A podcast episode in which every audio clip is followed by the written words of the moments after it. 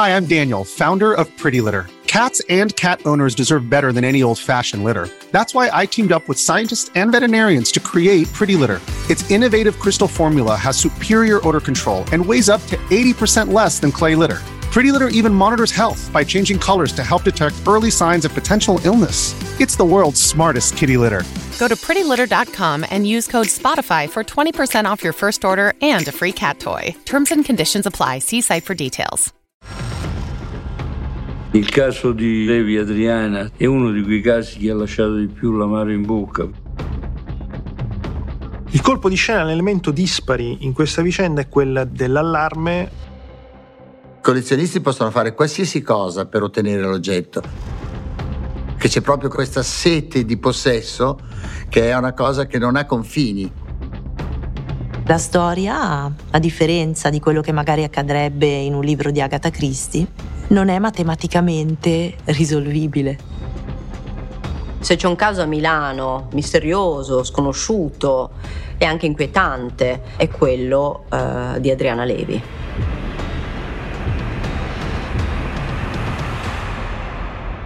Sky Crime presenta L'ultima cena di Adriana, parte prima.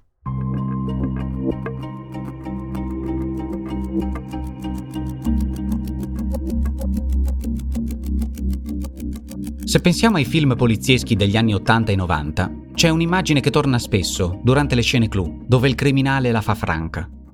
Quel gabbiotto dove una guardia giurata è costretta a fare nottata fissando un monitor. Su quel monitor viene proiettato un programma piuttosto noioso, le immagini delle telecamere di sorveglianza. Ecco allora che mentre la palpebra cala e la bocca sbadiglia, il colpevole passa indisturbato davanti agli schermi.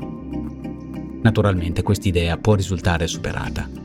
Nel tempo ha preso piede la tecnologia wireless e ad oggi la videosorveglianza a circuito chiuso popola spazi pubblici e privati in maniera più diffusa e diversamente organizzata. Complice la crescente necessità da parte di cittadini e organizzazioni di sentirsi al sicuro. Non a caso, quando si deve indagare, la prima mossa degli inquirenti è quella di acquisire le registrazioni delle telecamere. Milano, su questo fronte, è sempre stata una città al passo coi tempi. Ma alla fine degli anni Ottanta, quella tecnologia bastava? Che mezzi aveva un cittadino per monitorare la sua abitazione? Quanti appigli aveva una squadra omicidi per capire quando e dove qualcuno si aggirava sul luogo del crimine? Che valore avrebbe avuto un'immagine registrata all'ora giusta, nel posto giusto e con la giusta risoluzione? Valore una parola che sentiremo spesso durante questa vicenda, alla ricerca del colpevole. Facciamo dunque un salto nella Milano di quel tempo. Ci accompagneranno le voci di Matteo Caccia e dei giornalisti, poliziotti e coprotagonisti di questo cold case. Milano negli anni Ottanta non è solo la Milano da bere, è molto di più. Da una parte il benessere, l'arte, la moda, dall'altra anche criminalità e misteri. L'anima più autentica della città è la zona di Santa Maria delle Grazie, dove spiccano i mattoni rossi della basilica e il refettorio dell'ultima cena, quella di Leonardo da Vinci. Una delle zone più note di Milano, che è quella di Santa Maria delle Grazie, dove c'è il cenacolo più famoso del mondo, è proprio quella di Corso Magenta e tutte le vie limitrofe, da sempre sede della, delle abitazioni, grandi abitazioni molto ricche dell'alta borghesia milanese lei è Stefania Panza, scrittrice e analista forense. In eh, Corso Magenta, al 69, proprio di fronte al Teatro Litta, c'era questo negozio molto noto nella Milano di quegli anni che si chiamava Il Cenacolo. Al Cenacolo lavorava Adriana Levi. Ce ne parla Gualtiero Fornetti, antiquario e stilista. Adriana Levi era la titolare di, al Cenacolo. Era una persona molto, molto intelligente, conosceva la sua clientela e nel suo negozio non teneva solo pezzi importanti da collezionista, ma anche oggetti che poteva vendere al cliente che andava a vedere l'ultima cena.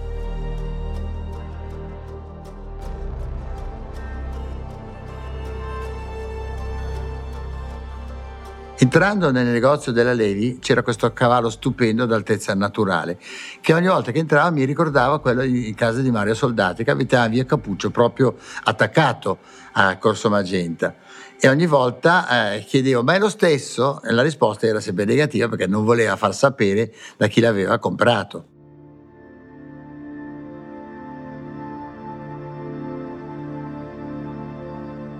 Una donna di origine ebree che ha una storia molto particolare. Nacque a Milano, studiò a Milano fino a che le leggi razziali permisero ai giovani studenti ebrei di frequentare le scuole e nel 1944, quando aveva quindi circa 20 anni, Adriana Levi fu arrestata insieme a entrambi i genitori, mamma e papà, e dopo circa due mesi di permanenza nel carcere di San Vittore, insieme ai genitori partì sul famoso convoglio numero 17 dal altrettanto famoso binario 21 della stazione centrale di Milano e furono portati tutti e tre al campo di concentramento di Bergen-Belsen, lo stesso di Anna Frank.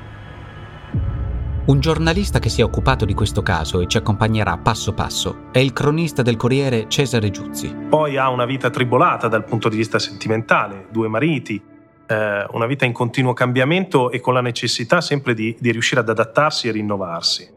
Eh, quello che la fa, la fa fiorire è sicuramente l'amore verso l'arte, che lei ha, che legherà un po' tutte le fasi della sua esistenza.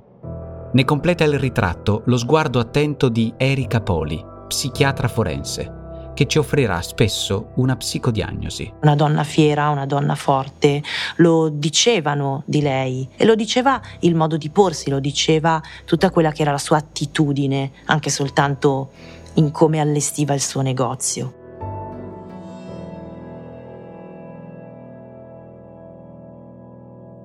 Adriana Levi ha 66 anni, è un'antiquaria è una donna di classe, ricca e affascinante. La sera del 19 dicembre 1989 organizza una cena di Natale con alcuni ospiti di spessore, tutti provenienti dall'elite milanese. Ma quando ormai è rimasta sola, l'allarme di casa sua squarcia la quiete della notte.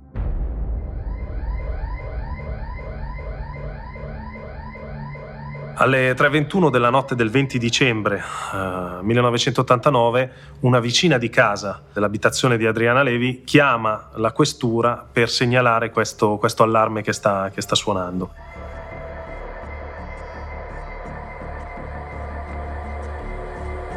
Da via Fattebene Fratelli viene inviata una volante ad effettuare un controllo. Quello che si fa è sostanzialmente un controllo di routine Gli agenti fanno un giro dell'isolato, controllano che tutto sia in ordine. E così sembrerebbe. Le saracinesche dell'esercizio commerciale sono abbassate, nessuna forzatura. Entrano allora nel cortile, bussano alla porta, nessuno apre.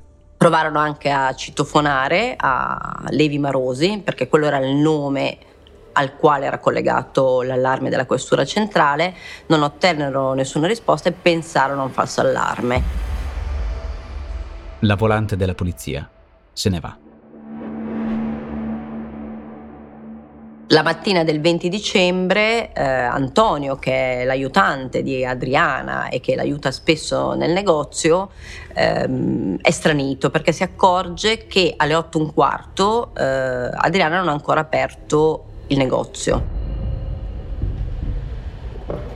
Ed è strano perché era una donna puntualissima. Così chiama uh, questa Pierina, che era una donna che abitava nell'appartamento sopra a quello di Adriana Levi, la quale uh, aveva le chiavi, e quindi entrano nell'appartamento perché temono che sia successo qualcosa.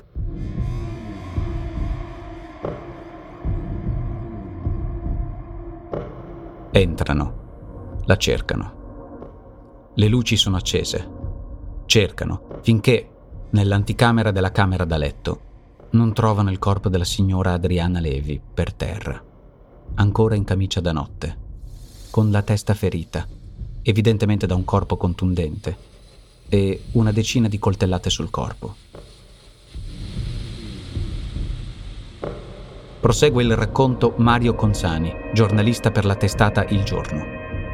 La mattina del 20 dicembre del 1989 eh, qualcuno mi avverte a casa, probabilmente dei colleghi che in redazione hanno intercettato la notizia e quindi mm, io arrivo in, uh, in corso Magenta 69.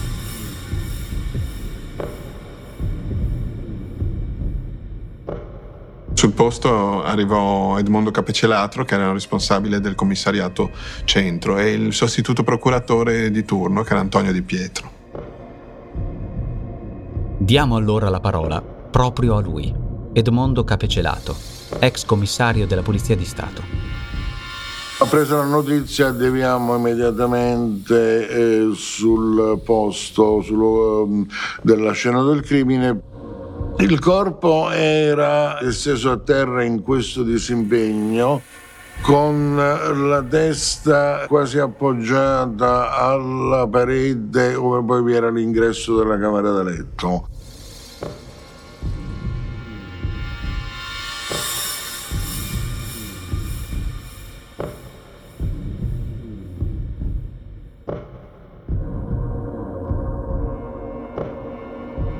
La vittima era in camicia da notte, stringeva in mano un tubetto di crema per la pelle e eh, presentava queste vistose ferite alla gola.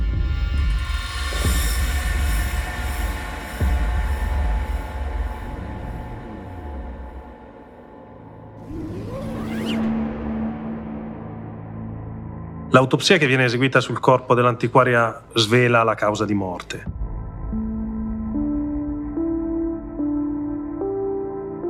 La causa non è legata alle coltellate che vengono trovate nella zona del, del torace, che sono invece lesioni d'arma da taglio piuttosto superficiali e non in grado di provocare la morte.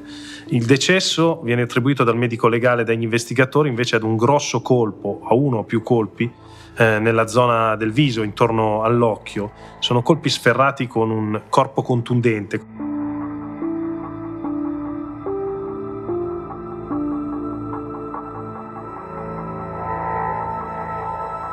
Il colpo alla testa è stato quello determinante ma che tra il colpo alla testa e le coltellate sia passato pochissimo minuto sotto un profilo appunto eh, medico-legale e criminologico lo dimostra il fatto che la parete presentasse parecchi schizzi di sangue. Non si fecero grandi approfondimenti, per esempio mi viene in mente che essendoci stata probabilmente una collutazione eh, si sarebbero potuto fare delle, una ricerca genetica di tracce eh, sotto le unghie della vittima.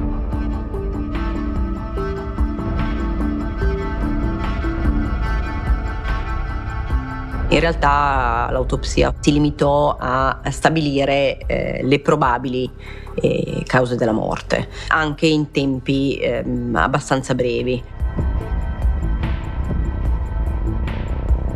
C'è un dettaglio che è estremamente interessante per il profiler, eh, e cioè tiene nel fatto che tenga nelle mani eh, un tubetto di crema per il viso, questa cosa che normalmente le donne fanno appunto prima di andare a letto, quindi evidentemente è in una situazione nella quale effettivamente eh, l'aggressore, l'omicida eh, entra in un contesto nel quale lei sta per andare a dormire ma ancora non ci è andata.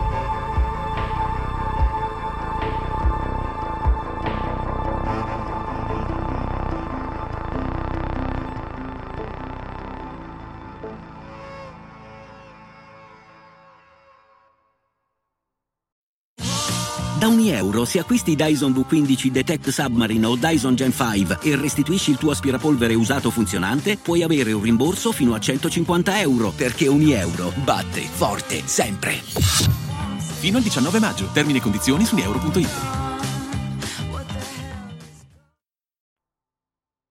Istantanee di un orrore, quelle che si trovano davanti agli occhi gli investigatori, arrivati sul luogo dove è maturato l'omicidio. Adriana Levi ne ha passate tante e poi ha trovato la morte ad accoglierla tra le mura domestiche. Questo provoca ancora più rabbia. La zona di casa sua è una zona di lusso, abitata da facoltosi.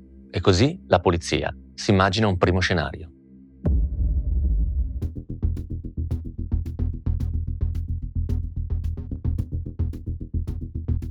In un primo momento chiaramente fu sposata la tesi della rapina perché c'erano dei presupposti che potevano far pensare a ciò. Innanzitutto il fatto che circa un mese prima avesse subito un analogo tentativo di rapina in casa.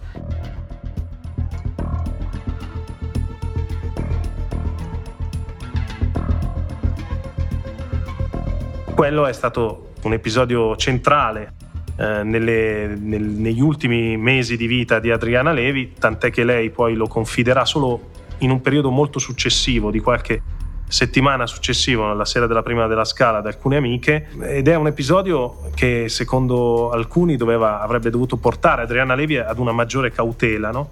in qualche modo era finita nel mirino di questi malviventi, anche perché si disse che prima di allontanarsi uno dei due ladri si rivolse eh, verso di lei e disse torneremo.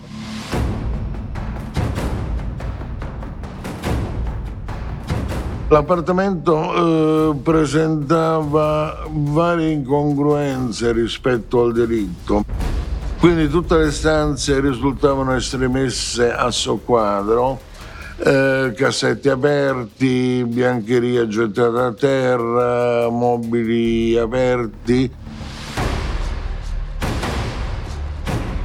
Sono anche altri elementi che fanno propendere le indagini in questo senso, c'è una via di fuga piuttosto agevole eh, da una finestra, poi attraverso il cortile fino a una via del retro dove viene anche isolata un'impronta. Proprio sul muretto di questo giardino venne ritrovata un'impronta che si pensò potesse essere dell'assassino, probabilmente nella fuga più che in entrata. Per quanto non si riesca a datare, questa impronta di scarpa è una traccia ulteriore che sembra convincere gli investigatori a cercare in quella direzione. Viene chiamata la figlia dell'antiquaria in qualche modo a cercare di effettuare un riconoscimento di ciò che manca dall'appartamento. E si scopre che effettivamente sono stati trafugati dei gioielli, sono stati portati via dei soldi in contanti, ma ci sono molti oggetti di valore che invece sono stati tralasciati dai ladri, oggetti che probabilmente avrebbero fruttato molto di più rispetto al bottino dei semplici gioielli. Adriana Levi, tra casa e negozio, ha oggetti e quadri ricercati, alcuni bizzarri, altri invece di valore inestimabile. Quindi un ladro esperto non li avrebbe certo ignorati. Forse si è trattato di una messa in scena, o almeno questo è quello che pensano gli investigatori. Occorre passare la parola alle forze dell'ordine. Antonio Scorpanti, ex ispettore sezione omicidi, Polizia di Stato. La convinzione che potesse essersi trattato di una simulazione diventò anche più rafforzata. La persona aveva voluto simulare quella rapina portando via quello lì che era più visibile, il denaro, i gioielli e non sicuramente gli oggetti di antiquariato che un rapinatore se lo sarebbe portato via.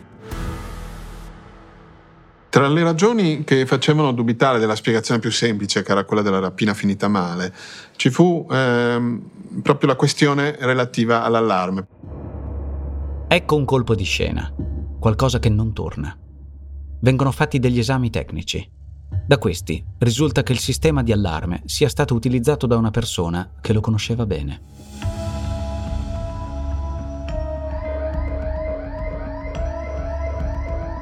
Ci sono due stranezze. Nell'appartamento di Adriana Levi, suddiviso in quattro quadranti con appunto un'allarme infrarossi, eh, immediatamente si vede che era inserito in tutti e quattro i quadranti, compresa la zona notte.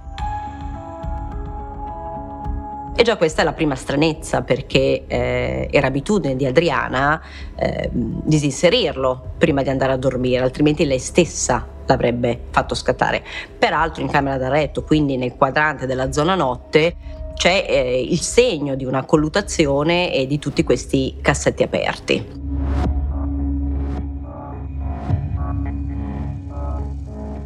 La seconda stranezza, eh, quando gli investigatori chiedono un approfondimento ai periti che installano l'antifurto, è data dal fatto che in tre quadranti che suddividevano appunto l'appartamento di Adriana c'è passaggio di qualcuno, ma non nel quarto quadrante, quindi quello della zona notte, che è appunto quello eh, dove avvenne la colluttazione, eh, parte dell'omicidio e dove vennero aperti cassetti e armadi.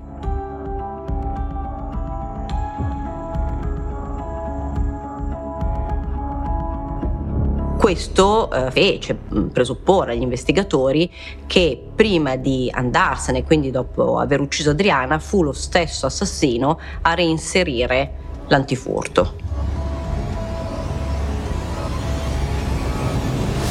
Questa è una svolta nelle indagini, perché per la prima volta fa prendere all'inchiesta un indirizzo completamente diverso. Se la rapina è stata una messa in scena, è stata orchestrata da una persona che conosceva molto bene sia le abitudini della vittima e soprattutto conosceva bene l'appartamento. Al coro di scrittori e giornalisti si aggiunge la voce di Massimo Pisa. Evidentemente lo scenario cambia. C'è un'ipotesi alternativa, e cioè appunto che o in quell'ultima cena o una persona che aveva comunque accesso e confidenza, probabilmente anche le chiavi uh, della casa, potesse essere coinvolto nel, nell'omicidio. Ecco che c'è da fare un passo indietro.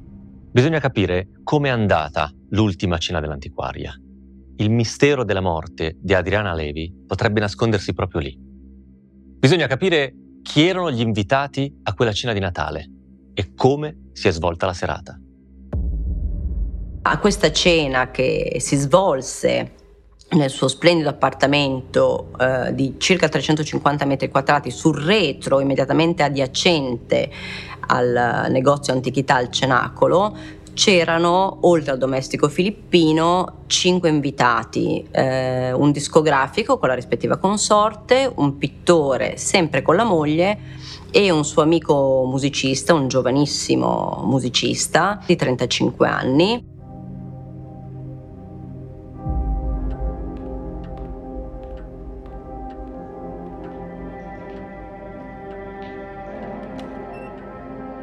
È un musicista della Scala di Milano, che stava emergendo in quel periodo come talento musicale e che in un certo senso la signora Adriana aveva eh, preso un po' sotto la sua ala, ne voleva essere la mecenate, la principale sponsor. E proprio per questo motivo a cena aveva combinato gli ospiti in modo tale che si conoscessero. L'autista con, con il discografico, che entrassero in simpatia, magari anche con più di una buona parola da parte sua.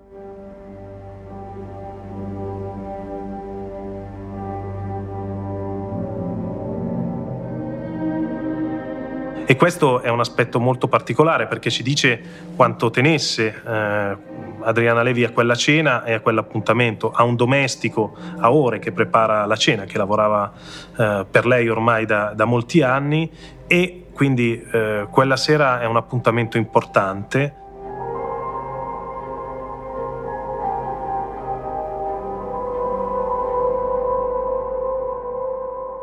Quella sera si parla della, sicuramente della prima della Scala, di quanto è avvenuto eh, nel teatro del Piermarini, perché è l'appuntamento dell'alta borghesia milanese, eh, l'inizio della stagione scaligera.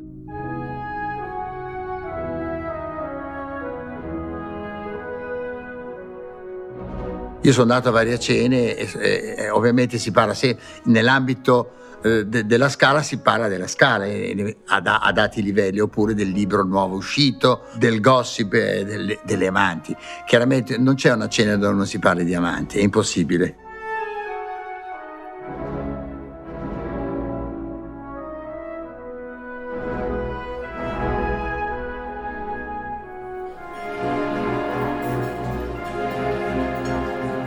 Il domestico mm, se ne andò verso mezzanotte, quando ormai la cena era conclusa, ma mm, i commensali rimasero ancora, ancora a lungo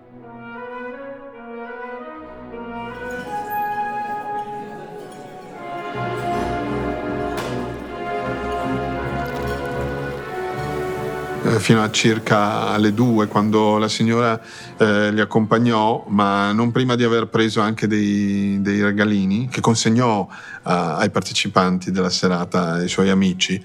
mentre quello del flautista glielo consegnò per ultimo, gli disse, disse di aspettare che, che, gli altri eh, andassero e poi per ultimo consegnò questo, questo regalo a lui.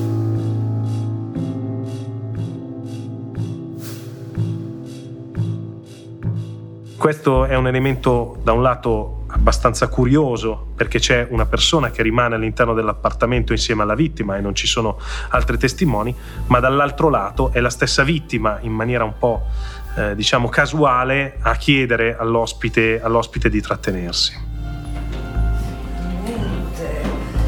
Bellissima serata ma come un po' sono noiosa. Ecco ci eri rimasto male come te l'avevo dato davanti agli altri. Una serata mh, tranquilla come altre ce n'erano state, piene di, di stimoli, eh, che però finì in quel modo tragico perché i suoi amici se ne andarono intorno alle due, ma lei alle 3.20 probabilmente era già morta. I contorni del giallo a un certo punto iniziano a farsi meno sfumati. Per la polizia è inevitabile indagare le vite degli ospiti di Adriana e soprattutto comprendere di più del rapporto tra lei e il giovane musicista.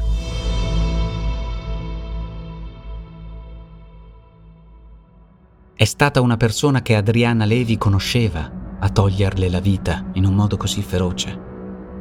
Non era stato dunque un ladro, un balordo, quell'immagine chiara, nitida, che una telecamera avrebbe potuto carpire in altri tempi, manca. Non resta che proseguire la ricerca sulla base degli elementi di cui si dispone. Anche quelli, dopo tutto, una pista, seppur parziale, ogni tanto la possono suggerire.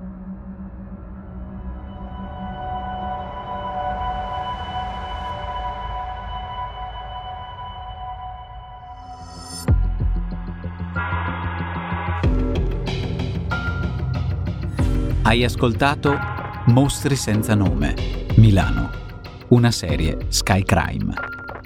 Adattamento audio Alessio Abeli e Francesco Marchi.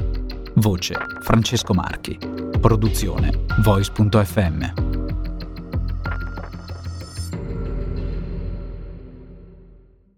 E adesso un bel caffè finito. Perché rischiare di rimanere senza caffè quando puoi abbonarti a Caffè Borbone? Prezzi vantaggiosi, costi di spedizione inclusi, tante possibilità di personalizzazione e l'abbonamento lo sospendi quando vuoi. Decidi tu la frequenza, la qualità, scegli tra le cialde e capsule compatibili e crea il tuo mix di gusti e miscele. Mai più senza caffè con l'abbonamento Caffè Borbone. Tutte le info su caffèborbone.com. Vacanze in Sicilia o in Sardegna? Con i traghetti GNV porti tutto quello che vuoi, ti rilassi fino a destinazione e se prenoti entro il 14 maggio, posto ponti a partire da 33 euro. Non c'è modo migliore per andare in vacanza. Scopri i dettagli su gnv.it. Offerta valida sulle linee Napoli-Palermo e Genova-Olbia, 10.000 posti disponibili.